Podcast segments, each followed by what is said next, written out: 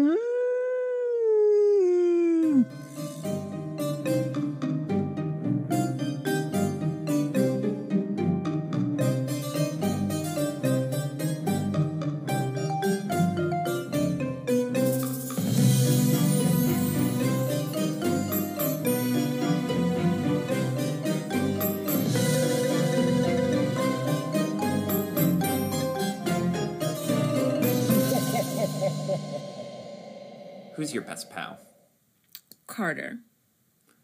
who's my best friend in the whole wide world?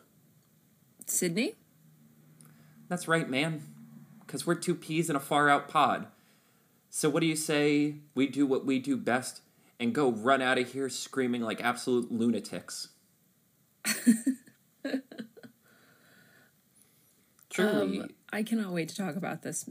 about about It, that actually might be the pinnacle of like you know i feel like every franchise has that one moment that sums up everything perfectly like sums up the whole Yeah. franchise that might be the I think moment that's it, for honestly. scoobert do Right. um Who knew that Scooby was short for Scoobert? i that's my i'm embarrassed to admit i know all of their last names and like, Right. yeah like fred jones blake rogers Right. Dinkley. Daphne. Yeah. Welcome to the disney desk everyone carter here And I'm Sydney. And now that we're out of the sentimental portion of our spooky season, uh, the Disney 100 has come and gone. It is time to get back into what we do best spooky season, baby. That is right. And for today's episode, we have a very special topic. Um, we are kind of veering away from Disney a little bit today, this month. Um, even though last episode, I feel like we did. And actually, not just last episode, but I feel like in preparation for the 100, we've been like doing light dunks on WB. Yes. I I feel like d- light isn't the right word for what we've been doing. like every every chance we get to just take a dig at them we do um but here we are talking about a warner brothers franchise today we are covering the live action scooby-doo films from the early 2000s yes, 2002's uh, Scooby Doo. Uh, huh. I thought it had Scooby Doo the movie on it. Nope, just Scooby Doo. Um, and 2004's um, Scooby Doo 2 Monsters Unleashed, which can I just say, that is the most 2000s name you could have possibly come up with for that movie. everything about the sequel is so deeply 2000 it's it's if if the first one is everything that's great about the 2000s and like sort of a campy way i think that the second one is actually what is bad about that time period We're gonna butt heads a little bit on the second one, but are. you're not you're not entirely wrong. Yes, it, it's a movie that feels inappropriate to not be drinking Mountain Dew during. right exactly Like you're the one guy who doesn't drink the communion wine, and Yeah. everyone gives you like side eye. right Um, but yes, so it's you know it's it's really funny because uh, like we this idea originally started because it was the 25th anniversary of Scooby Doo on Zombie Island, the first sort of direct to video like VHS Scooby Doo movie. Famously, the first one that really leaned into, at least in terms of like the movies, like the premise was, oh, the monsters are real this time. right Um, you know, the occasional that one time Shaggy became a werewolf, notwithstanding. Um, right and it's funny that instead of doing that, we're like, well, wait a minute, let's talk about the, you know, let's talk about the live action movies because admittedly they were a They were pretty, huge. yeah, when they were huge, they were everywhere. And they were a pretty definitive part of our childhood, I feel like. I feel like this is a oh movie yes us kids that like I don't know, and usually we save this part for like when the actual episode starts. But do you want to talk about your experience with these movies? yeah actually i kind of do before we dive into like our scooby-doo theory um because like when i tell you i watched this film constantly not only did i watch this film constantly but this was one of our like the soundtrack to this was a cd that we had in the car that was just like on rotation this and tarzan Really, but like Phil Collins. yeah, any chance I get to bring that up. But um No, like we used to like I at least for the first one. I don't think I had the second soundtrack on on CD, but for whatever reason, we were like very attached. I mean, like I'm an only child, so like Mm-hmm. I got to control everything. so yeah, you had disproportionate authority Power. compared to me. I uh, did. one of three. Right. So so like whatever I wanted to listen to in the car, we were listening to. And so in our I can still see it today. You, you remember those old school like um trapper keeper things that let you put Yes. CDs in? Like we had like a massive one that was Yeah. just for the car. It stayed in the car and like all of our CDs were in it. And um we would we would very frequently listen to the Scooby Doo soundtrack. I don't know why, but we but I don't know because I guess the music is kind of neutral. Like it's only a couple of the songs are kind of spooky, like Scooby themed. Mm. Right. But like I watching this back, I really took for granted how like definitive this like how much of my own personality I kind of got from this movie. Right. It, it, it like it's weird to find it's weird to come back and like so much of this damn podcast is us just coming back to things we used to watch all the time and don't now. We're Yeah. basically you know, I like you know, we're basically nostalgia critics but cool. Um Right. and not cringe. Um Right, hopefully. exactly. But like watching this Yeah, back, I'm it- like, oh, I became Daphne, didn't I? Like, like so much of my girl, you are such a Daphne. so much of my Barbie obsession like has been affirmed in returning to this iteration of Daphne where I was like, "Oh right, I was obsessed with this chick." Right. Yeah, that makes 100% sense. Right? And it's just even like yeah, it's weird. Like again, it's weird coming back to these things and realizing they're Rosetta Stones for your like comedy, your Right. pace, like not just your comedy, but your like pacing and your sense of like interaction, Self. for lack of a better word. Right, Yeah, exactly. And, and it's funny because I didn't have the soundtrack, but so much of the soundtrack is like grafted into my head, even if I don't know the lyrics. Mm-hmm. Particularly, I always, for some reason, remembered the like weird voodoo song that they would do when they're like summoning something. Uh-huh. Like, we need to talk about the weird, different like tones and like flavors this movie has. Or the song that plays when they're like escaping from the monsters for the first time. Yes. Or like that like the ska, like yeah. Yes, or like the 2000 butt rock song that's playing when they're like walking around I and everyone's want to be possessed. told to grow up. Yeah, Yes, all of that this one- simple plan. Yeah. There's like four of those. Yeah. And like every single one of them, I'm like, oh, that's just in there. That's just rattling around in my brain. Um, it's one of those movies for me that like I watched it so many times, I definitively remember like what the menu for the DVD looked like. Like I have images of like the selection screen. yeah. And it's embarrassing that the three that that could fall under are Garfield, Scooby Doo, and Mon- uh, Masters of Disguise. Right. It's like yeah, it's, it's so funny because like I forgot how like that there was an arch to DVD production where where it was like the really good movies had like an interesting DVD menu that was like somewhat interactive or The like epitome of cool. right, exactly.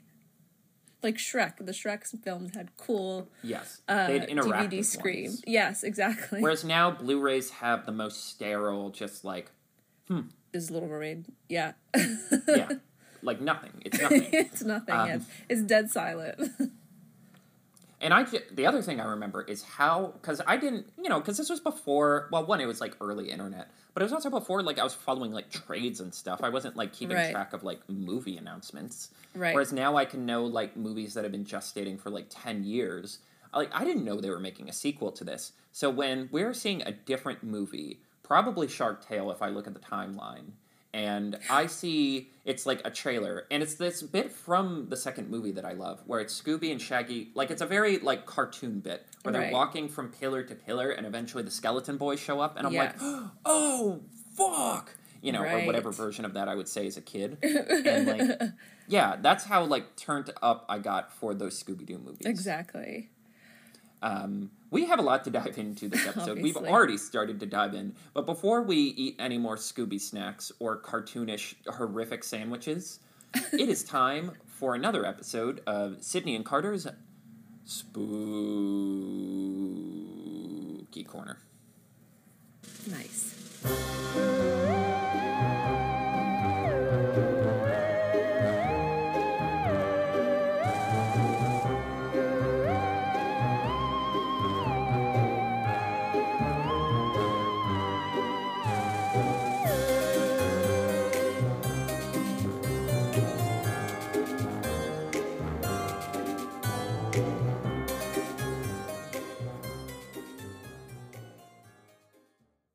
Okay, welcome to the spooky corner. Um, first things first, we need to circle back to last week's spooky corner where we challenged you all to uh, guessing what our Halloween costumes would be this year.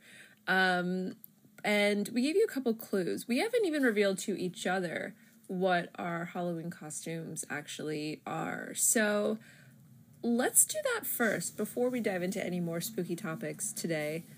Let's let's review, shall we? So last week I said that my that oh the the character that I was um and when I listened back to this I was like Sydney like you might as well have said nothing and, and um um, okay, so what did I say last week? That my character was large, loud, and filled with bugs.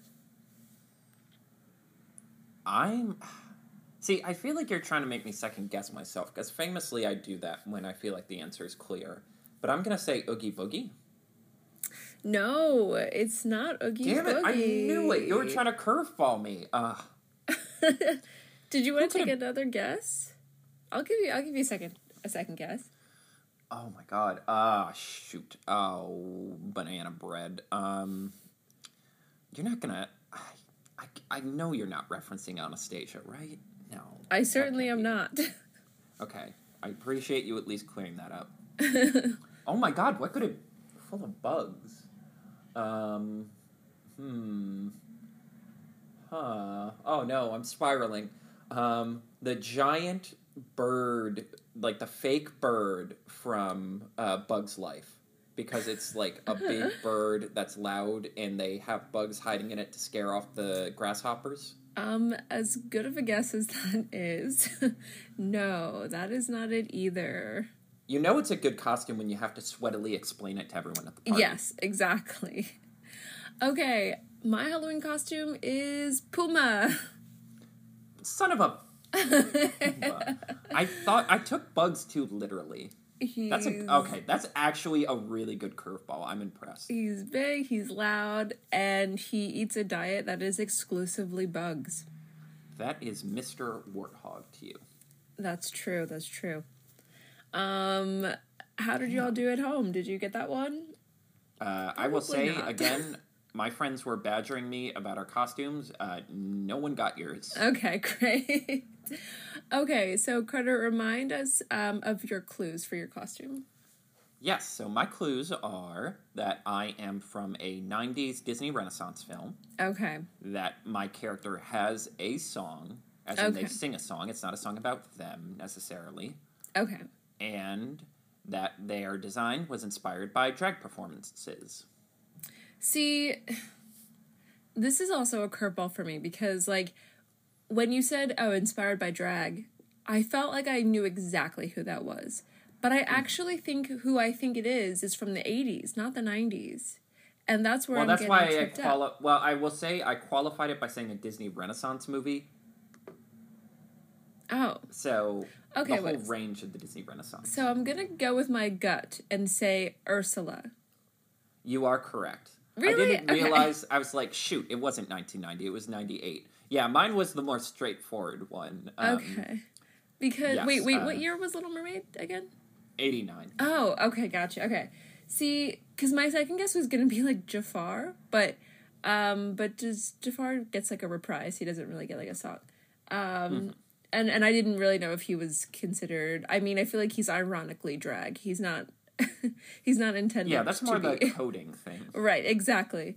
Um so because I remember us having a conversation about Ursula being inspired by a certain drag performer in particular. Mm-hmm.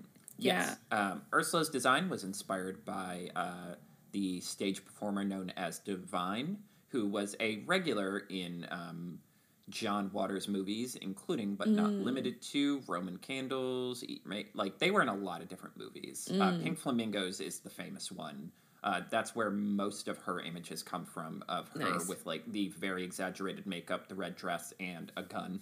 Nice. Um, but yeah, um, hope y'all took some guesses. Um, we're curious to see if anyone figured them out.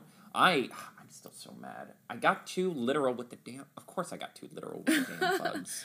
Well, Um, I like I did that on purpose because I knew that like it would it would read as Oogie Boogie, and and you know that I'm a big Oogie Boogie fan, so Right. It all aligned. exactly it, it would have made sense, but no, it was Puma. Um.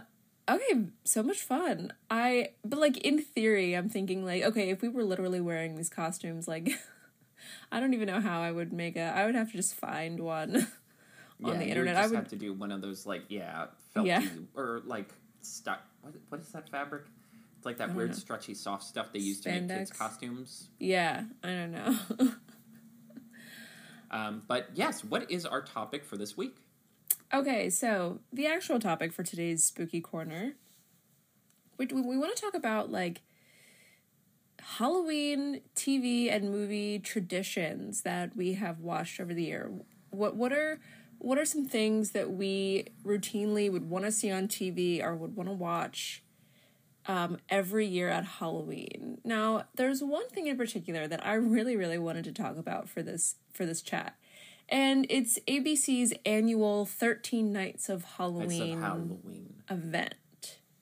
Again, the branding for ABC. It's weird that ABC was considered this albatross around the Disney company. That it's Right. like Eisner bought it out of desperation to like expand, and then they just got stuck with it. Where in reality, it's like Twenty Five Days of Christmas and Thirteen Nights of Halloween are simply some of the best branding for any holiday themed content. Exactly. Outside of like what the Macy's Thanksgiving Day Parade. Exactly. In terms of just like oh, you own a day or you own a time period. Mm-hmm. Yeah, or, like, especially family television. I mean, it's like I think one sort of like fed right into the other in, in terms of hype. Like when Thirteen Nights of Halloween was coming around, like you knew it, it was it was like the precursor in terms of like hype and and energy. That like just around the corner, it would be time for Twenty Five Days of Christmas, and throughout November they were playing the ads and like releasing the schedule for Twenty Five Days, of Christmas. Christmas. Yeah, I remember the whole um their their whole um what's it called jingle that they had for it, I guess you could say. Um but so so this was an event and in hindsight like they kind of got lazy with it Yeah. by just p- stretching out all of the Harry Potters Yeah, over that's it. like- okay. Again, it's like that's one of the frustrating things why Harry Potter is like stuck with us because it like graphs over so many holidays. It's like they're technically summer Right, blockbusters, so they get to be in the summertime, but they also have most of the iconic ones have Christmas scenes, and they, you know, literally only Right. one of them has a Halloween scene, but they're all spooky. You know, it's all wizards and shit. So But it's yeah. Right. So it's a Halloween movie also, yeah. But I will say I am very frustrated with how Christmas, like Christmas stuff, is happening now. Like it started this week. That is simply too early. They are Mm-hmm. Yeah. intruding on our area. I do not like Yeah. seeing Disney already announce their winter food for the parks or like the Disney. It's the Disney 100. Don't Yeah. also be like, here's Di- Mickey's Jingle Jangle Jamboree. That's not what it's actually called. Yes. right. Um so you know, I could rant on and on about the event and how it's how it's sort of evolved over time. Now it's a whole 31 days and which like well first of all ABC Family changed to something called Freeform and it became very Gen Z centric and which it was always like youth culture like ABC Family was kind of always steered a little bit more towards teens and like young adults with some of their shows but then it became 31 nights of Halloween so now it's the whole month and the content is worse like the schedule for for not just the Halloween but for Christmas like the schedules have gotten worse and more repetitive where they pick about 10 films and they just show them It's on really wild in, how much mileage has to get out of Spider Man for some reason. Also, Bewitch, the Bewitched Yeah. movie. The right Shrek. That's Yeah, I'm not. I'm not sure why we're doing this, especially when we're connected to Disney. There's so much we could do, right? Can we not play Right. Hocus Pocus a couple times? Like we got two Yeah. of them now. Um, so anyway, we're supposed to be talking about things that we used to watch at Halloween. So like, what was your absolute favorite thing that would come on every Halloween? so. My family, to qualify, like a lot of my watching habits were dictated by my sister because she got control of the main TV for some reason. But in terms of like my family, my family is super duper into The Simpsons. Like they really pushed The Simpsons on us. So the Treehouse of Horror stuff was just a staple. And we had a DVD collection that was just sort of a curated collection of some of the most iconic Treehouse of Horror segments.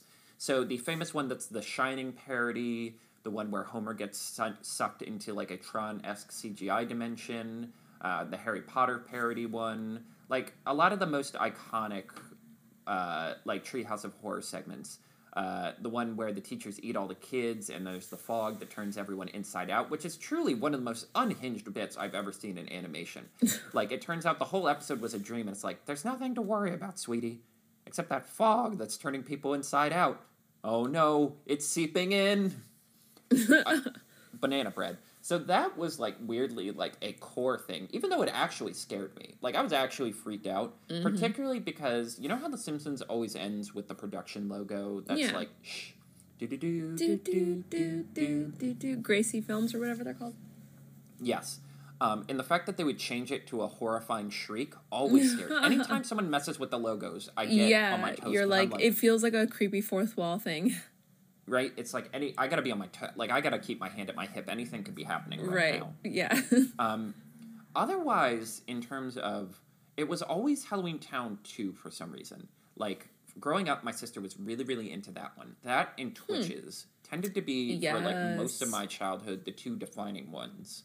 And then otherwise, it was Goosebumps, Goosebumps, Goosebumps, Goosebumps, and some more Goosebumps. We would rent Wow. Goosebumps VHSs all the time. My family was so into Goosebumps. That's which is interesting. weird, right? Um, which is weird because I didn't, and we had all the books. And it's weird because I didn't know that there was a new Goosebumps show out that is this kind of like Twin Oh. Peaks Archie esque thing or Riverdale. I keep calling it Archie. I mean, it is. Where it's uh, like yeah. But I know what you mean. you know grim small town drama that Right. just happens to be Queens. have yeah happens to have the stuff from so like it has the haunted mask and it has Slappy Uh-huh. and it has the camera that kills you Uh-huh. and you know they figure out how to stitch it all together. Right, right. That's so interesting that you say goosebumps because I like for whatever reason I have more like summer memories of goosebumps, even though because it, Really? I associate it with like summer camp, uh, but I feel like there was like an episode of Goosebumps that was like around some kind of like summer camp horror thing. I don't know. Like I may be Um, having some sort there of was the Werewolf Mandela of Fever effect. Swamp that had. Yeah, there's the Werewolf of Fever Swamp that's kind of summary. And Oh. I, I don't remember if they made this one an actual. Ep- oh, well, there was the there was the Nightmare Room. That was his like adult expansion where there's one set in a summer camp where they get sucked back to indigenous times Oh, and like you know the area is cursed or whatever. Right. Um, there's also the one that's like a summer camp and the kid's convinced beyond reason there's a monster there and no one believes him. Mm. And it turns out the whole thing at the end is a test and it's like congratulations you stood up to authority when it was wrong. Blah blah blah blah blah. And it's like cool you're ready for your assignment. And the twist turns out is they're aliens training to go to Earth. ah, interesting. They're scroll. Yeah. Th- yeah, that one was cool. Um. Um, what about you? What kind of stuff Okay. did you sit down and watch? See, it's so interesting because mine's definitely more. Well, first of all, I always loved the Halloween versions of every TV show on Disney Channel. Like that Hmm. So Raven's um, episode with the, the cows when they turned into cows. That one again, that scared the crap out of me because I'm like, are they going to be cows forever? Even though I know it ended up being a vision. Right. Uh, the Sweet Life. Um, the yeah, the the, was Zack and. Cody with like the haunted room. Um, I just look forward to the Halloween versions of like of every single show. Um, I also just remember like I loved the bumpers that Disney would make, like how when they I loved when they changed all of the like their commercials and like those those bumpers that they would put like between each episode into like a Halloween version that would have like bats on it and like there would be like spooky music like everything was kind of you know spookified like the channel had become haunted. Um and i Right. loved that stuff. But like there's there's a couple films in particular that i remember like all like you know annually sitting down and being excited about. Hocus pocus was absolutely one of them. And we've talked in depth about hocus pocus at this point. The other one for me was uh, casper meets wendy Really? yeah, I but I like no joke um had like four three or four massive posters of Hilary Duff on my walls when I was a kid. Um I was a big Hilary Duff fan. And um that's probably one of if not her earliest work, but um spec- like I was more attached to that one than the Christina Ricci one. Um but but Casper meets Wendy was a big one. And also, yeah, I remember like yours seemed to be more like t- television centric. I think mine was a little more movie centric, where Casper Meets Wendy and um, Addams Family Values. The one with My family um, was weirdly never into Addams family. really like it. It was specifically the one with um, Joan Cusack. Like just that Yes. one, not really the entire franchise, but just that one was very Oh, yeah. camp That and movie's like a masterpiece. yeah, that that one in particular was another like diva woman that I looked up to in my youth. But um, even though she was a murderer, but um, Yeah. Yeah, I but she fits into the family, and that's the best part. Exactly. It's like Right. she's explaining her evil plan, and they're just like, "Oh, this rules! Great, Like, yeah. great job! You really thought this through." um, so yeah, those are those are kind of the big ones for me. They're more um, these these films that I would see a lot. Um, I I Yeah. loved and and not to mention like things like um, Halloween Town. Um, I was probably watching all the same things that your sister was into, like the Halloween Yeah. Town movies. I remember Because like they would all get pushed on demand, or like whatever Exactly. your requisite like box was. I will say I feel like my interest in Halloween Town decreased the more sequels there were. Like I remember being very attached to like the first one and then with the second and third one where it became mm-hmm. more like lore centric that I sort of Yes. like lost I think I kind of Which- lost interest. Yeah, that is not a franchise. Like, it seems much like Nightmare Before Christmas. It feels like a f- thing that is so built for lore because you set Yeah. up this like world on top of a world. But like, we're talking about Monsters Inc. later, and I'm like, there is a finite. It's a premise that seems like it's rich for lore, but in reality has to have a very strict cutoff line for how much you explain. Otherwise, it just breaks everything. Right, exactly. Yeah. You know, I will say, like, it's weird how much restraint, for the most part, Disney has about their, like, Disney Channel movies, and Halloween Town was not one of those, sisters. yeah. Um, the only Exactly. movie I really remember watching a lot at this time was um, The Little Vampire. For some reason, Isabel Oh. was so into that one. And that just Interesting choice. staple. Is that even a Disney movie? I have no idea actually. I literally, it feels like one of those things that just apparated into existence. New Line Cinema. Um, God, I can't. It's again, it's one of those things where I'm like, you could tell me I made this up, and I'd be like, yeah, I did. right. Um, I would also be totally remiss if I didn't mention Nightmare Before Christmas. I mean, I almost let that one go because the jury's still out on whether it's a Halloween movie or a Christmas movie. And to Nonsense. to which I answer yes. Um, yes, that's correct. Um, but to say, you know, obsession, this is just a film that I was attached to from the start. Even though when I when I was younger, I remember being genuinely kind of afraid of it. Like some of it is Oh, yeah. actually kind of scary. Um and like ever so slightly unnerving, but I think I just hadn't been exposed to like en- enough claymation. to understand it, yeah. Yeah. I mean, that was a part of it for me. And you know what's funny? I, like, for the longest time in my life, I never watched it all the way through.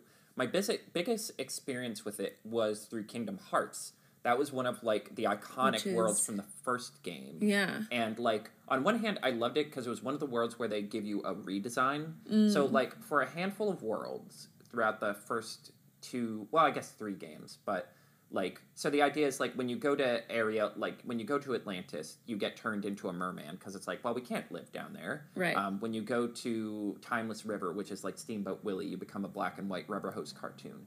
Um, lion king you become a lion. And for nightmare before christmas you get these monster redesigns which they also do for monsters inc. but like different ones. Um, but i was also so scared because i was like ah this place is weird and dark and i don't know where i'm going and i keep getting jump scared Right, exactly. um, yeah, I think there's something interesting you said about the branding thing because, like, you know, come, you know, I, like obviously when you grow up, your life is very like scheduled and regimented, but at least you nominally have autonomy. Like Yeah. for kids, it's like you don't have the choice not to go to school unless you're like really really sick. Like, Right. it becomes untenable. So like you have no say in like the fact that your life is kind of monotonous every day, Mm-hmm. like has sort of a monotonous grind to it. So seeing like a branding change like that, yeah, seeing like that's a good point. you know, iconography, something in your rhythm be different and exciting and colorful, I think it's like a big deal for kids. That's why Christmas and, you know, Halloween just like floor every other major holiday. Right, that's a really good point. Actually, I never really thought about it like that. But yeah, you're exactly right. Um, any other thoughts before we dive in? I don't think so. I'm really excited to talk uh, Scooby Doo today. And now back to your regular scheduled programming.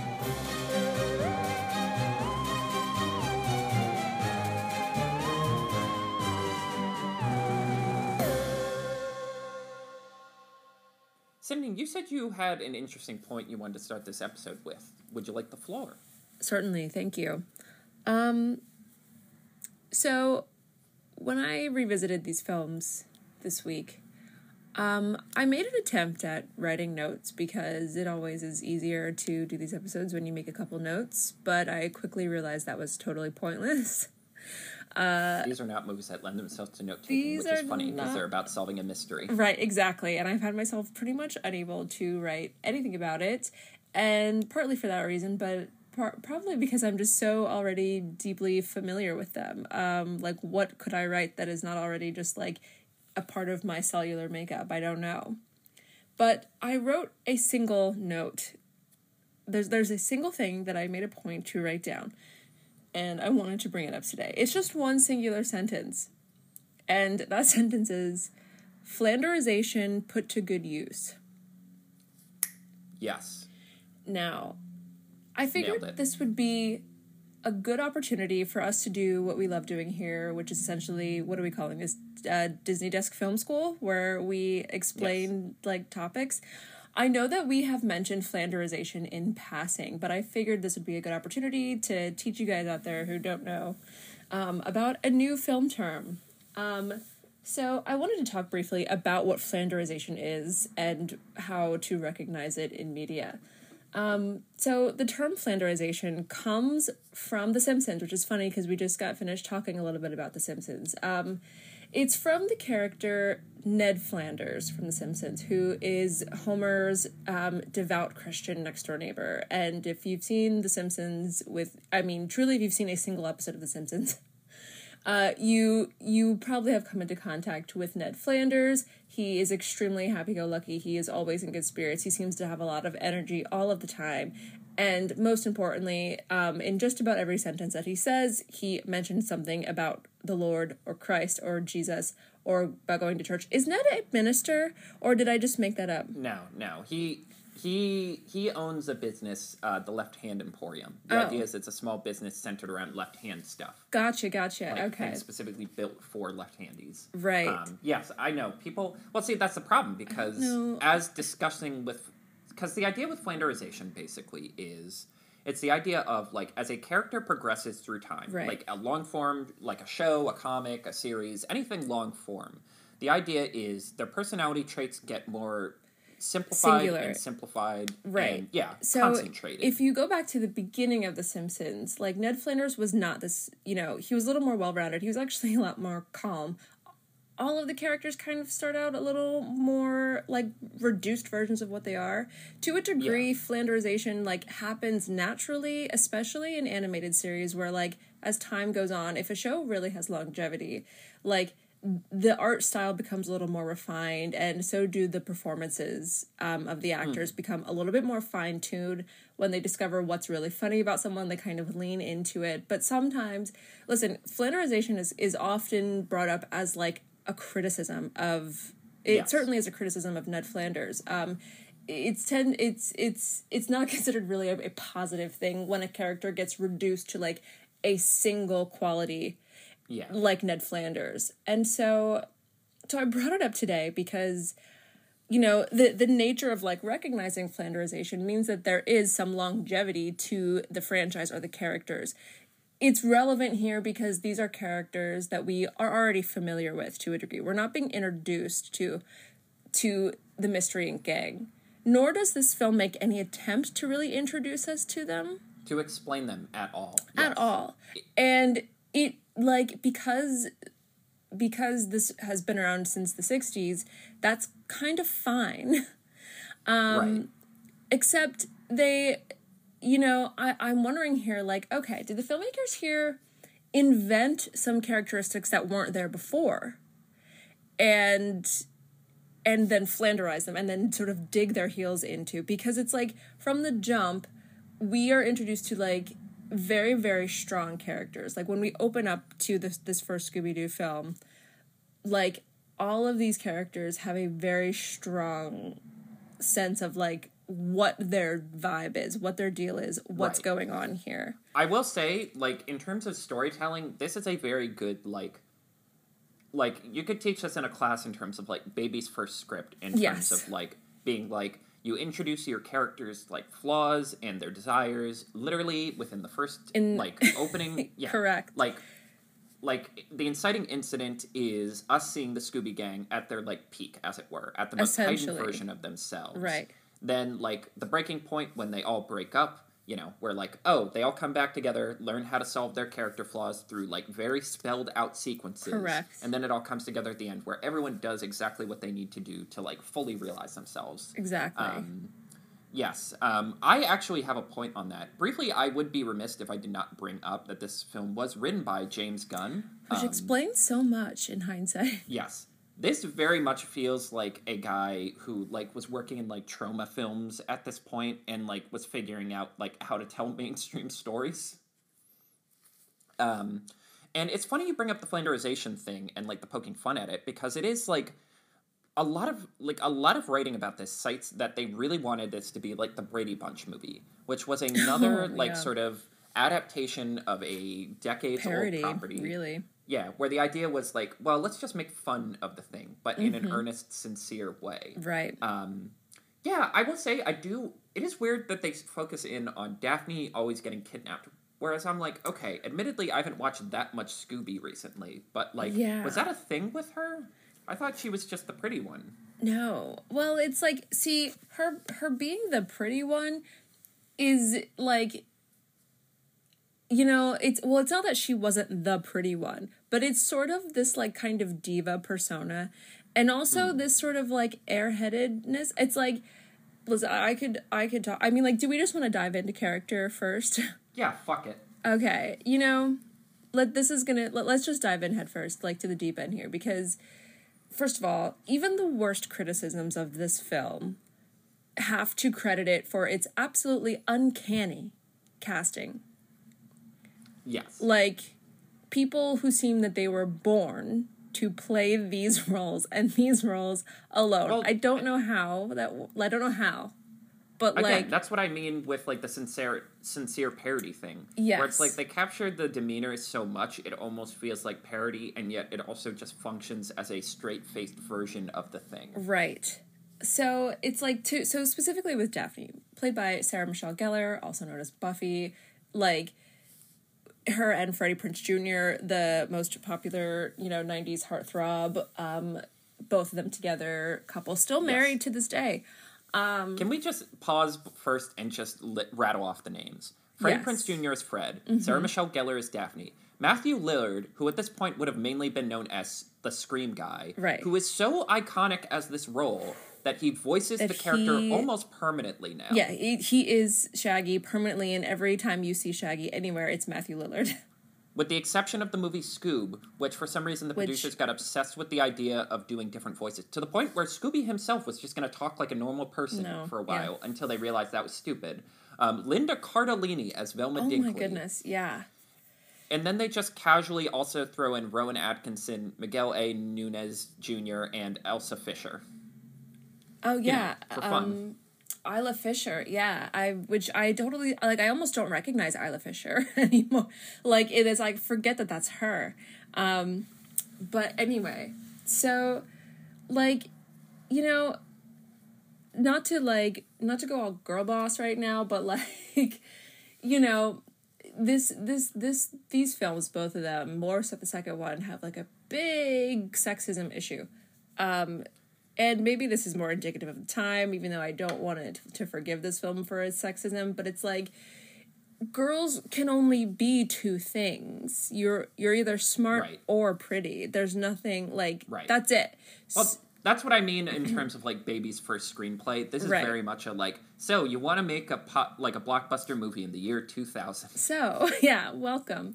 And so for Hello. me, hello, yeah, um, and welcome to Spooky Island. I'm just thinking of like that uh fake, which is so iconic. Okay, we have to talk about that later. But like Oh my god! so sometimes is when I look at this script, when I look at this film, I'm thinking like, okay, like okay, some of this was already there. A lot we we already know a lot about the mannerisms and the voice and like in the cadence of a character like Velma. But I feel like for the development of these two characters, they're just informed by like what is the opposite of the other. Right. So yeah, Velma is the competent one who always has a plan. So by But she's contrast, not by, sexy you know, and she's not cute and she can't talk to men at all. so as a force dyad, even though like that, those second two parts are never established with Velma, No. like in the cartoon, Right. You know, partially because in the cartoon she's fifteen, but I digress. Right. Um, like the fourth dyad of that is that Velma, or by extension, Daphne needs to get captured because she has to be incompetent. Right. Even though my favorite part of of Daphne's character is that like she's kind of the queen of like what has been coined now as like girl math.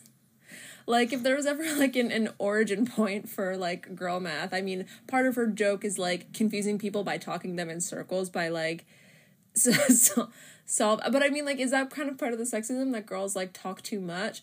But like I don't know, maybe I'm diving a little too deeply into this, but it's like her joke is that like yeah, she's not like she she is kind of incompetent, which is like how can we how can we in the same film like depict this character? See like this is this is what I have a problem. You can make a character anything you want, right? Like we could mm-hmm. make a girl who is like maybe she's airheaded may, like okay she's pretty she's she's airheaded she's the opposite of velma but it's not until other characters start making comments about it that i think is where it sort of crosses into something a little more toxic or like a little more problematic it's one Well, thing for her to be presented to the audience in one way it's another thing for other characters to actively like put her down or like to actively like make mention towards that which and and i caught instances of that I see what you're saying, and I do think again it's a part of like the, you know, like hey, this is a 2000 screenplay. We need the characters to explicitly state the problems of the other characters out loud, so they can all grow and change. Right. It is funny. Like,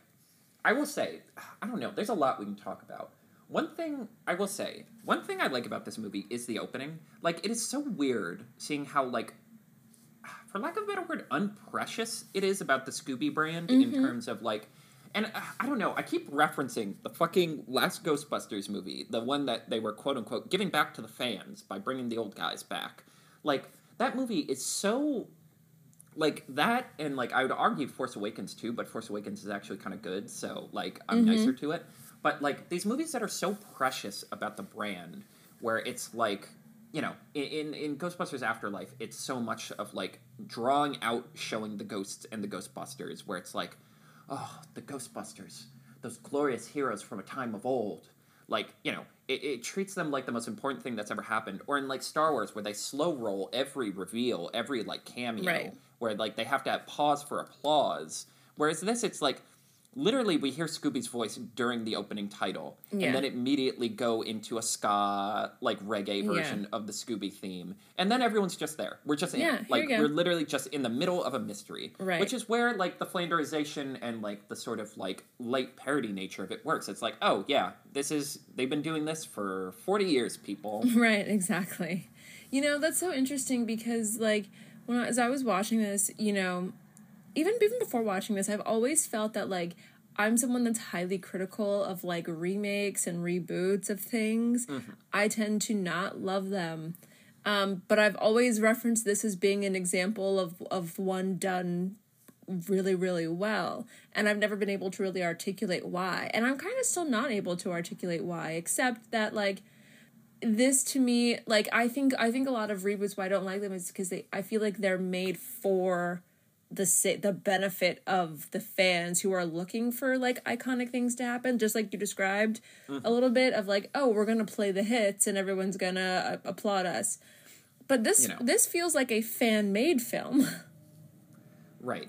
Well, yeah, it's like the parody works because the people who made this clearly really li- like. You can't parody something you hate. It ends up just Right. being gross and mean spirited and broken and not good and not funny and not entertaining in a meaningful way.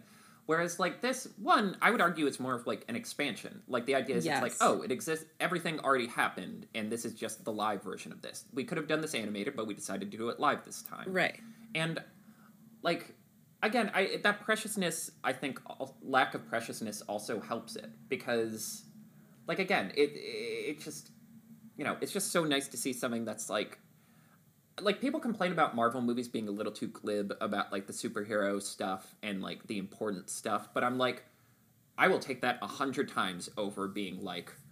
Oh, look at this one specific lightsaber. It's the most important thing that Right. anyone's ever created in this entire universe.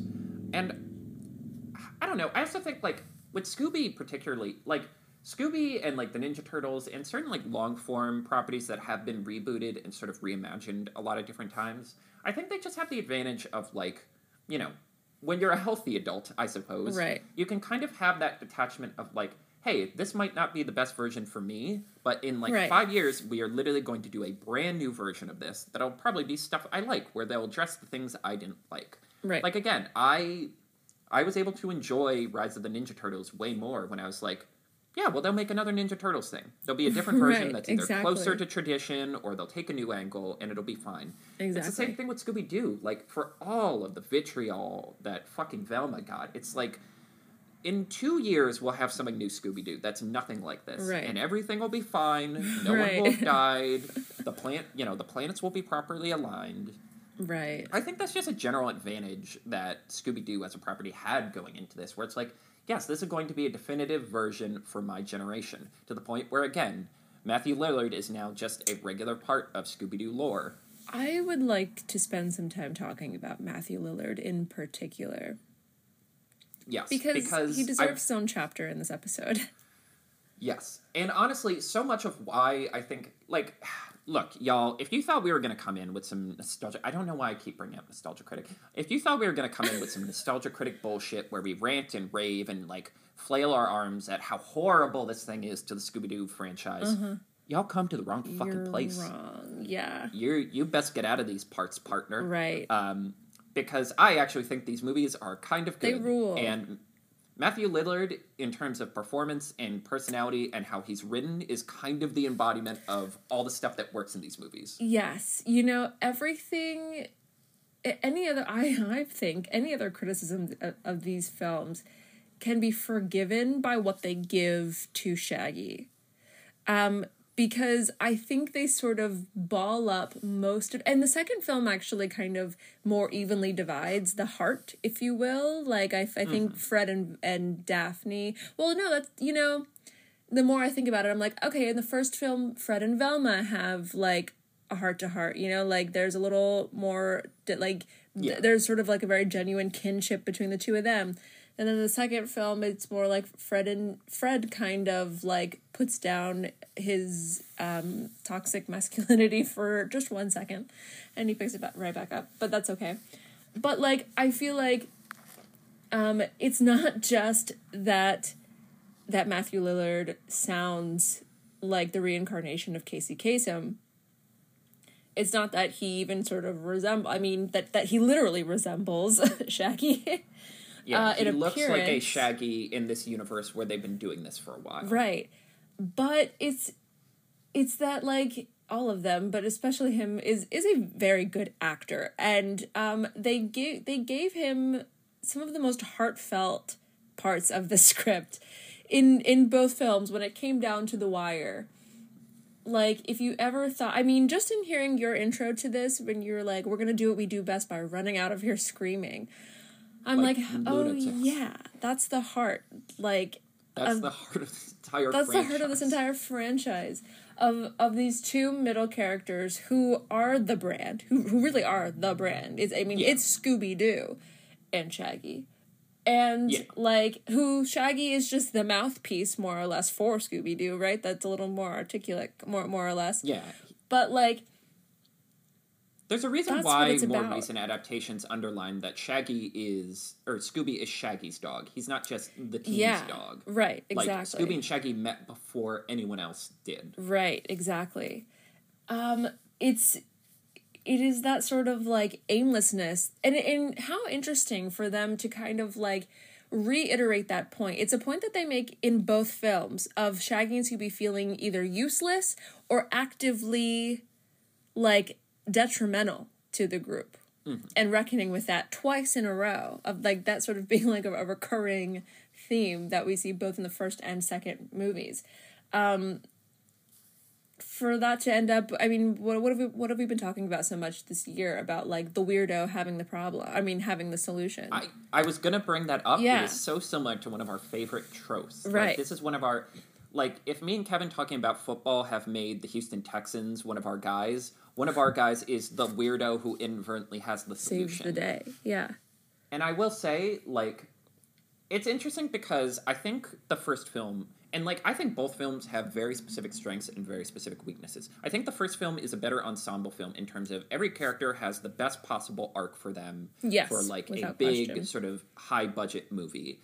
And when we get to the second one, it's like, well, we have to make a sequel. But it's like, well, everyone solved their problem. So it's kind of like, well, here we are again, except Scooby and Shaggy. Right. Because so much of their arc in the first one is an affirmation of their friendship. It's like, you Mm-hmm. yeah. know, they are the heart of this team, they are the glue of this team. They're desperately trying to keep this team together.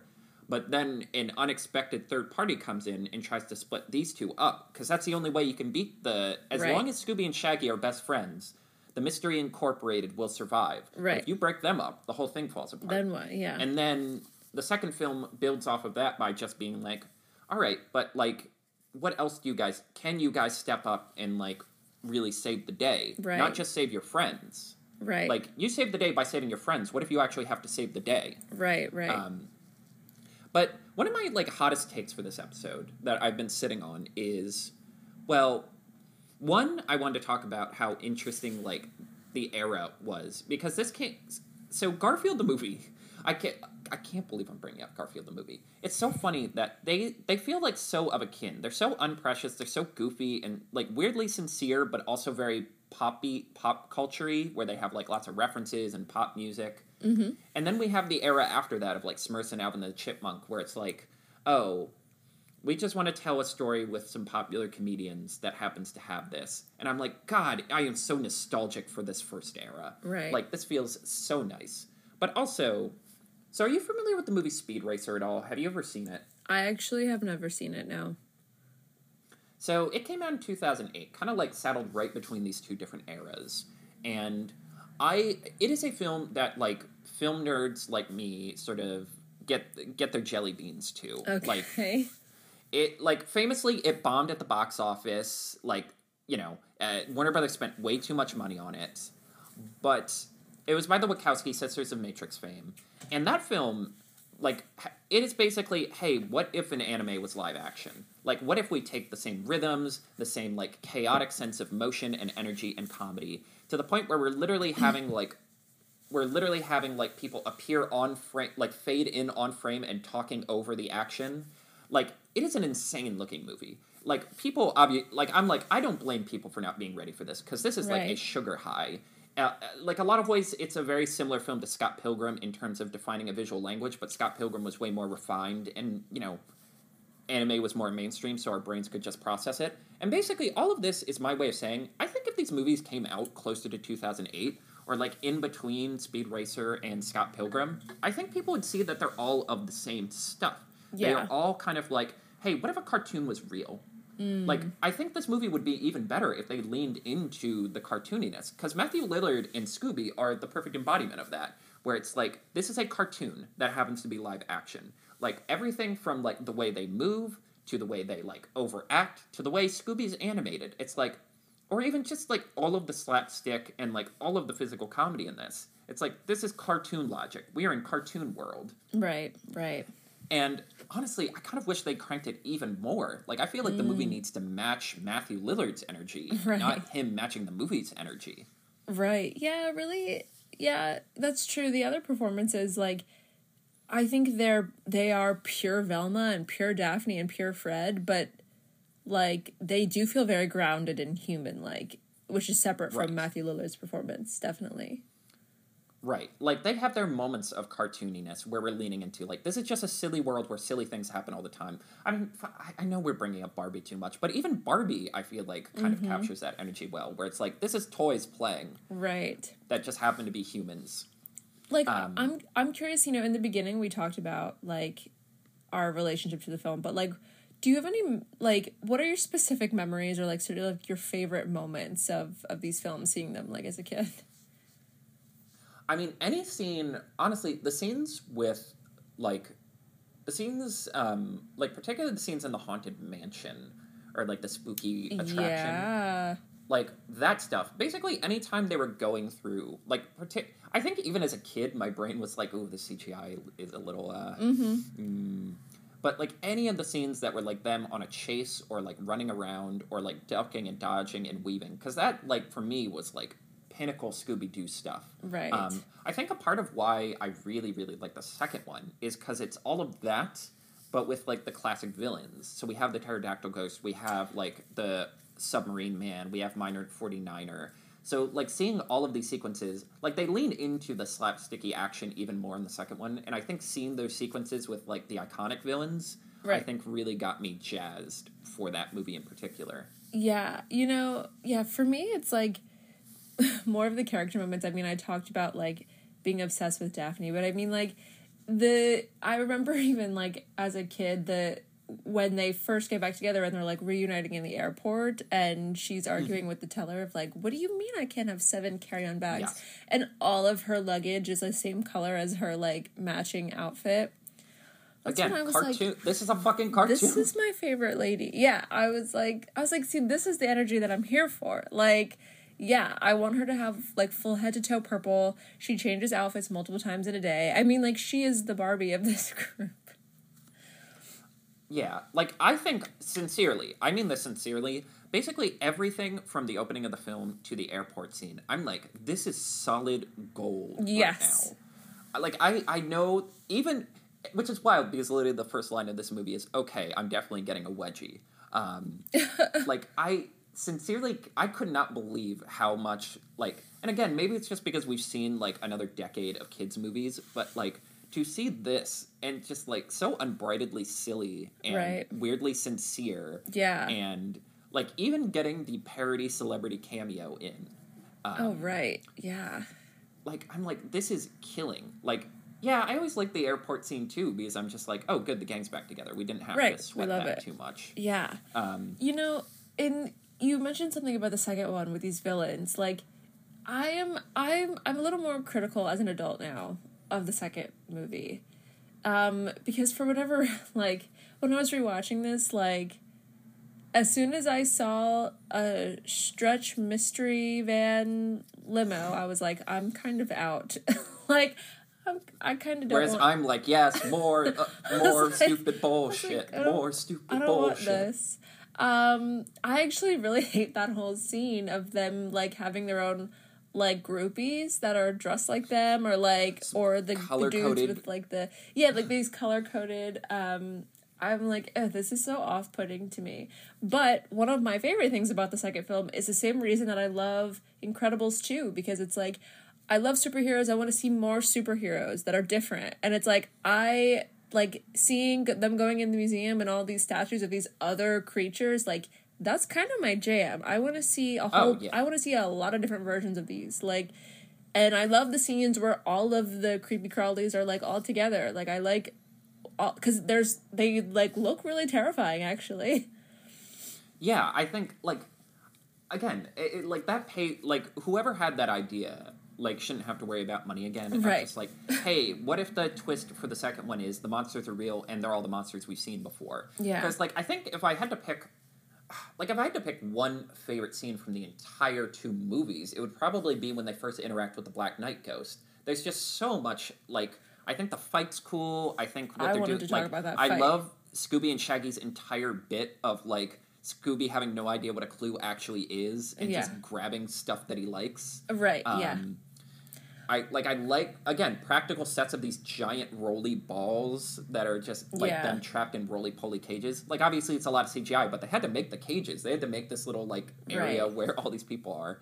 Again, I love the cartoon logic of this like curmudgeonly old criminal having a trap Yes. door where it's like he'll let you out when he gets home at six o'clock. right and it's like there's a girl scout in there um i wanted to talk about the action in these movies specifically in the second i mean both films are so action packed like no expense was spared here Uh, in terms of like, Except on the CGI. well, I think the CGI is is you know a They product of its could. time. Yeah. and and I actually think the CGI is much worse in the second one than it actually is in the first one. I think this is this is that classic like video game thing where it's like, oh, the more realistic it looks, the worse it looks. And I actually Yeah, think, I think they got. Well, I think they got more ambitious because it's like, okay, you have to do a tar monster. They you did, have to I do a monster who's made out of electricity. it's not you like to do I think Scooby Boys. looks worse in the second one. But anyway, um, I maintain if they did it cell shaded, it would have looked a lot better. But I think we disagree on that. Yeah, we do. Um, but like, I remember well specifically like the well, his name's the the Black Knight Ghost, right? Yes. Um, I remember him being in Burger King ads. Is that weird? But like, I remember. No, no, this was a big play for Burger King. Yeah, I remember Burger King ads with him in it, or like toys with him in it, or something like that. Um, but specifically like Burger King ads for like for this film, um, and it's it's weird certain scenes that like I can re like I'm having memories of the commercials for them, or like what what scenes were like in the trailer, like because I'm like with the way we used to like watch TV, like th- things were so repetitive um, that you like knew the trailers like word for word. But um, anyway, I was talking about the Black Knight Ghost and that the the scene with him fighting Daphne as she's like running around with Velma trying to like decode this book, which is like it's so hilarious to listen to about like if you actually listening to what this chick is saying I yes, I was going to bring that up. And again, that's why that's how you can tell these guys are perfect for the roles because it's like this shit should not sing. Like that's the famous thing with like fucking Star Wars where it's like Right. You know, Harrison Ford changing his lines because he's just like this is I this is ridiculous. Like Yeah. you can't make this sound convincing. Right, exactly. Um, but that's just like one of my favorite scenes. And it's like I kind of you know, I, I feel like this talk has been sort of all over the place, but that's fine. But like oh yeah. earlier was. I was like, how do we make a character like Daphne like how do we present her as simultaneously like helpless or or somehow a hazard to herself, but also like have her do the most action of all the characters in the entire movie. Again, that's like the fun parody element of it. That she has to do all the karate. Right. Especially Um, because they make a joke, like they kind of make fun of her for being like, I studied taekwondo this summer. Like that's sort of the joke against her, but then it ends up being the most useful. Like she's the only one that can really fight anybody. Right. Like Fred again, the whole bit with Fred is he's actually not a tough guy. No. And he's just the leader. He wears an ascot Yeah, he's just God's he's just fashionable, yeah. And Scooby and Shaggy cannot win a fight unless it's cartoon shenanigans. Yeah, Um, right. Which I will say, and that's like a compliment to the action in this movie. Where it's like one, it captures a lot of like the anarchic energy of like we're running through doors or we're doing stupid disguises. Like it gets like it's playing the hits in a way that's less obvious and more pleasant for me. Mm-hmm. And also like I mock the CGI, but it's like, look, it's a product of its time. They were trying to do a lot of ambitious stuff. Right. But like the amount of work these actors do with Yeah. like characters who are just not there and how good it looks even for 2000s is genuinely impressive. Right. Like again, like just even just like not even just Matthew Lillard with his ability to like act off of something that d- literally Mm-hmm. doesn't exist. Yeah. But like even just like the bits where they're running around and trying to dodge, like I mean, fuck, it looks better than some stuff Yeah. from like today times. I was I was thinking that with the scene of Velma like chasing like running away from the skeleton guy. Like I'm like, oh yeah, she's doing nothing. Like she's she's acting with off of nothing. There's And a it bit looks where really one of them convincing. bursts through a wall. Yeah, and it- and she's like its head goes through a wall, and she has to to properly react to that. Yeah. Yeah, and it's also like again, despite the CGI looking rough, the animation, like again, like just focusing on like how they animate Scooby and how they animate all these characters, it is genuinely spectacular work. Like they give so much personality to all of these different critters and monsters. Like the I don't like do they ever give them a name in the first movie what all of these like purple possession ghosts are? Oh yeah, it's it's in Velma's um, gibberish. Right. She she right. he calls him something. Yeah. Um, actually, that brings up a random thought. So when they first show up, is the idea that like it's Velma at the bar reading all this, and that's when they introduce Scrappy Doo as an idea. And I will say also, I like the second one because it's more of a mystery. Like when they introduce the different like possible culprits in the first one, you don't really buy it, Right. and then they bring up Scrappy, and it's like. I mean, obviously, it's coming back to this as a grown adult with like a fully developed Right. brain and Who's not being a poopy movies diaper before? baby. Yeah. Yeah, who's seen a film before? Right. It's like they would not have spent money on a like a Scrappy Doo reference unless he comes back. Yeah, I mean, Well, I love that you're, better. You're supposed to Yeah. think like, oh, it's Mr. Beans. He's the villain, obviously. On one hand, I'm like the fact that Scrappy Doo is the villain of the first ever live action Scooby Doo movie, fucking hilarious. Yeah. Take your roses, James Gunn, perfect. Right. But like the second one's a better mystery where I'm like, oh, it could, it actually would make sense if any of is. these people were didn't. Right, exactly. I think, yeah, the second movie has like an actually shocking plot twist. Yeah, like, it actually oh. has like a lot of plot development Okay. and like, Yeah, and a part of that is because Seth Green inexplicably just commits. Like Right? he commits to being a tough guy for some reason. yeah, which kind of works, like you know, in a sort of funny way. But um, Um, anyway, there's that scene where they're sitting at the bar and she's talking about Scrappy, and I think the implication is she gets sauced. Like the bad Okay. guys are giving her drinks, Yes, so like when are. the monsters come, she can't that's get exactly away. what happens. Or or to get her to, I I assumed it was just to get her to keep talking about about what what she's found and like what exactly Right, their right. plan is. Yeah, like I think.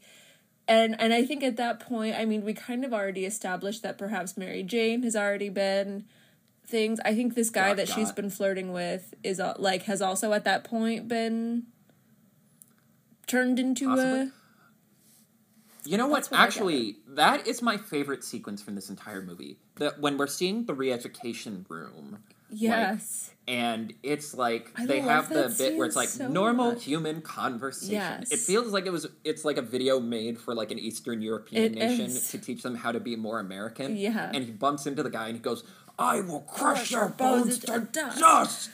Crushed. right, Um, and then the, God. the kids just like stop playing piano. like everyone's like, yeah, just but wait, it's like but that the, was no good. the positive scene is even funnier when he's like, "Yo, dog, what's the scoop on the news?" and it's like I'm getting sucked into the 2000s. Help! Right, I don't want to like, be back "Why here. not?" And then, like, I just Sydney, help me. I love that scene so much. Yeah, that like I hate to just reference bits because that's like the nadir of podcasting, but that and like basically that whole sequence to when they get to the bar and like the macho like wrestler guy Yeah. or like the leader of like the cult quote unquote Mm-hmm. is he's coming down and he's like oh man he's gonna he's gonna do something bad to get that thing back Right. he cracks his knuckles and then just starts playing Playing piano jazz, yeah, and everyone applauds, yeah. like again everyone this works because everyone understands the exact kind of movie it needs to be Right. for any of this to function correctly exactly. um, yeah and i mean there's so many different angles i also think it just understands like that scooby-doo has always had this weird sort of like light ska light beach bum vibe like yeah, let's talk I think about. they referred to Shaggy as a beatnik at one point in They the second one, and I'm like, that's it. Oh That's the yeah, that's that's the best word for it. Cause like okay, here's a couple of different things I wanted to talk about. First of all, I want to talk about drug use.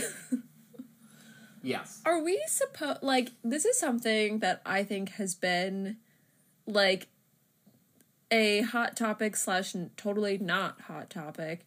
Postmodern take. A, a postmodern take is exactly the, the correct term for it because it's like I used to ardently reject like anyone that would that would insinuate that like oh they eat so much because they're doing drugs. Right. But this movie actually kind of leans into that idea. Like, not it's like I don't know. Anytime okay, so so so Shaggy and Scooby are like living on the beach in their van, and they see like you see smoke coming off of it, but they're just like cooking their breakfast.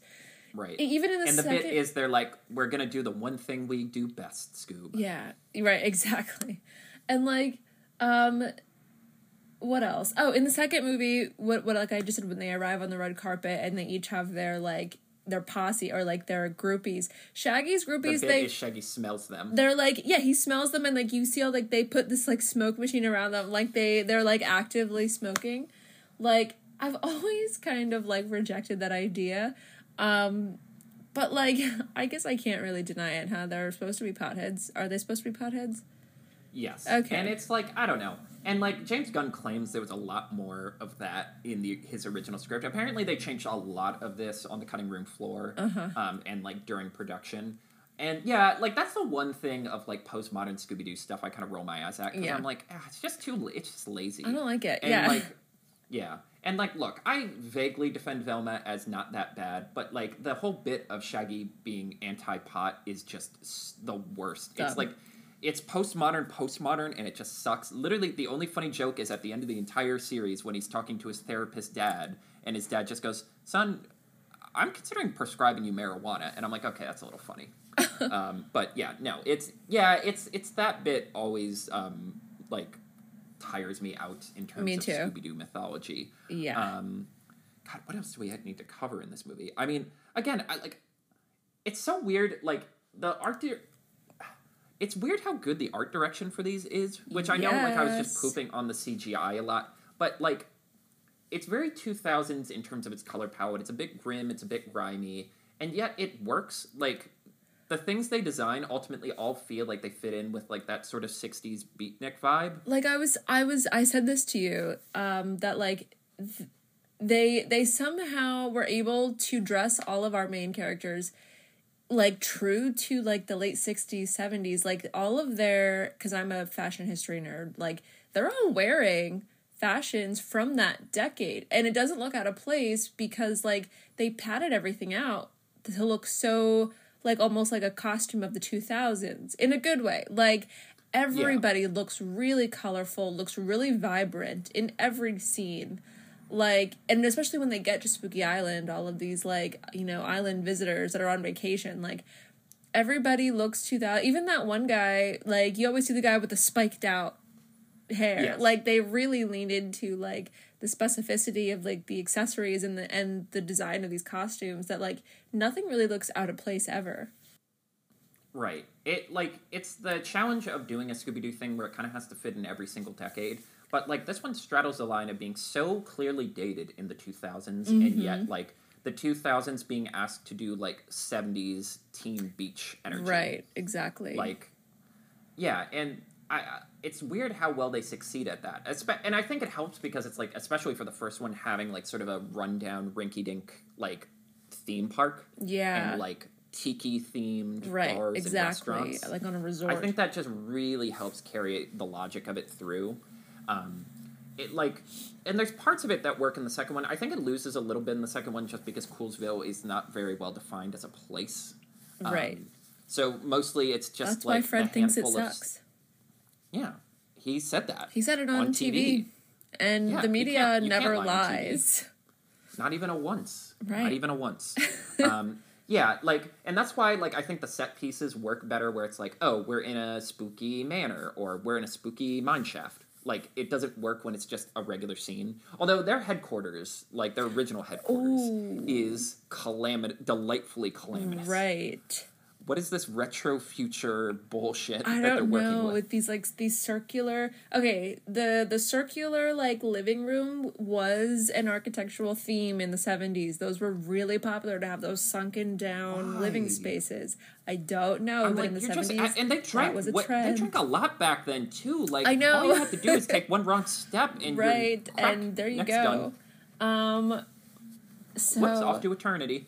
I think the last thing I wanted to talk about was the music in particular. Specific, well, mm-hmm. first of all, I forgot how much I loved the score of this film that is kind of modeled after the traditional Scooby Dooby Doo like theme. It, it has that motif in it, but it doesn't like str- it, it never strictly returns. None of the music mm-hmm. really strictly follows the original. We know we don't hear an original Scooby Dooby Doo Um, right. the way we did, but we recognize the tune and the, that like music, that melodic Right. motif, and they somehow like you know to translate that into like an orchestral score. I forgot how well it really works. It kind of elevates it to this sort of like superhero status. Yeah. And again, like I hate to keep hammering home like the idea of preciousness, but like if you were doing that in the modern day, you would play that theme slow and moody to create this like ambiance of like this is the most important thing you'll ever experience. Where it's Right. like no, it's just very casual and earnest and sweet. And I think if we were gonna sum up these movies in any one specific way, it would be earnestness, sweetness, and like an appreciation for the source material. Yeah. Like I feel like people inadvertently lump this in with like Smurfs and Alvin the Chipmunks, and I'm like, no, no, The people who worked on this gave too much of a shit Really about the characters in the universe. Yeah. and like you can be annoyed that there's a lot of fart jokes. You can be annoyed. There's a lot of at, slime. like, yeah, There's there's a lot jokes. of like two thousands gross out humor. Yeah. and like yes, like and I will say when you said you didn't like the second one, I was like heresy, nonsense, and then I saw what they gave D- Velma to work with, and I'm just like, hmm, like Oh my yes, the female characters are a pinch underwritten, as the meme says. Yeah. Um, but like you can't deny that every single person who worked on this, from the production design to the music to the writing, and even like the editing, um, gave a shit about Scooby Doo and doing something with Scooby Doo for like a 2000s audience. right. Um, and can, again, they gave us so much sem- like seminal, iconic stuff in this for like Scooby Doo canon in terms of like, oh, that line I just like I said to start this episode, or the fact that Matthew Lillard is just with us now, Right. to like so much of like the weird ska voodoo energy, like the tiki energy that like still hovers around the franchise yeah. um, to the fact that it gave us the probably greatest joke in Scooby Doo history. Um, I'm looking for a Mr. Doo. Uh, you mean Melvin Don't you Doo? mean Melvin no, do? No, No, no, it's cute. I love how normal it is to like have a dog in your bar and oh, it's for you, Mister Doo. Perhaps the greatest, um, truly, perhaps the greatest um, second payoff in cinema history. Truly, Yeah. the Truly, like if you're teaching callback. Chekhov's gun to people, Right. No, it should be called Melvin Doo's Melvin the Chekhov's Doo's Melvin Doo. phone call. Yeah, yeah, exactly. Yeah, Chekhov's Melvin uh, Doo. again and also like and like i don't know like as we're wrapping up i also think like this movie made me appreciate how much of like scooby-doo plays off like weirdly the 60s batman energy Oh yeah, like how like madcap and like sort of carefree but weirdly sincere like adam west knows everything he's saying is silly but he says Right. enough of it with enough sincerity like this man is an actor exactly. Um, and like again that weird sort of like pro hippie vibe Yeah. is one of the few things i like about the movie scoob um, which gets bogged down in like way too much lore and like franchise maintenance of like the hanna-barbera verse Mm-hmm. um, but there's like a handful of bits where it's like hey does that dog have a name uh, yeah it's uh, scooby um, does he have a middle name uh, doobie last name do and it's like well i can't arrest a dog if he has a middle name i don't like it but those are the laws we live with and i'm like okay right. someone here got it right. it's like that, but carried over an entire movie, and that's what these live action movies are. Right. Exactly. How have we not talked about the fact that like I let the one thing I do love in terms of the second one, in terms of like building Coolsville as a place, is that the idea of like all these villains still living in town, like the idea that it's Oh, just yeah. like this town is filled to the Oh. butt with like like Yes. all of the people the mystery gang got, and they're just expected to live here with like jobs Right. and parole officers. Exactly. And the fact that their bar is called the Faux Fucking Ghost. Their name of the bar is Fake Ghost. Yes. It's so funny to me. And that they have like A whack-a-mole it's built their around their mutual hatred of these fucking teenagers right. Exactly. who ruin who their lives. crimes. Yeah. Who literally ruin their lives. Yes. Yes. Uh, again, like, how has that not been in any other Scooby Doo stuff? I don't know. Like, again, Yeah.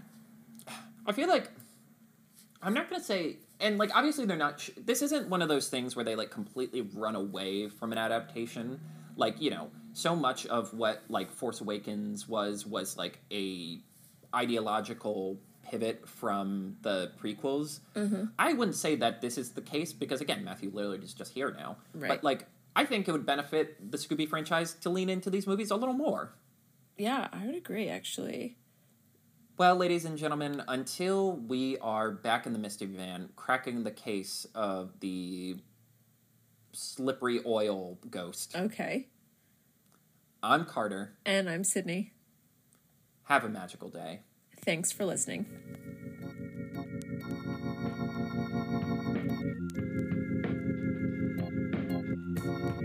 Disney Desk is brought to you by Carter and Sydney. Follow us on Twitter at Disney Desk for the latest updates about the show. Want more of the most magical podcast on earth? The Disney Desk is now on Patreon. For exclusive weekly bonus content from us, go to patreon.com slash disneydesk and become a patron for as little as $3 a month. Thank you.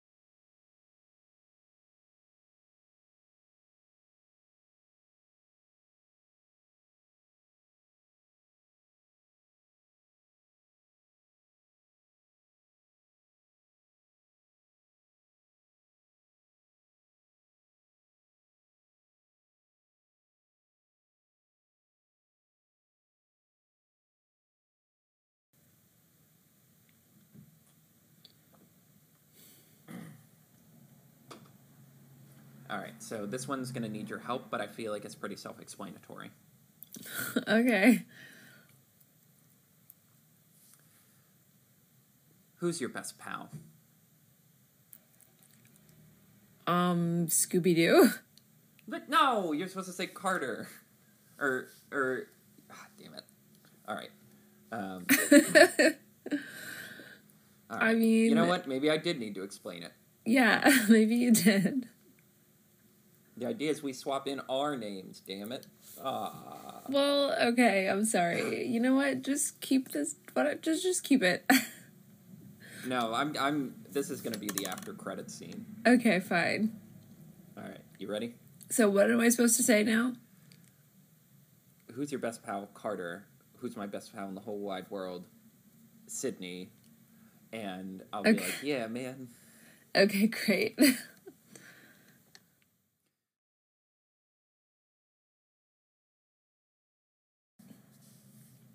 I what was I fucking saying? God, I'm like losing. Hold on. Action. Jam packed. Yeah, yeah, yeah. Um,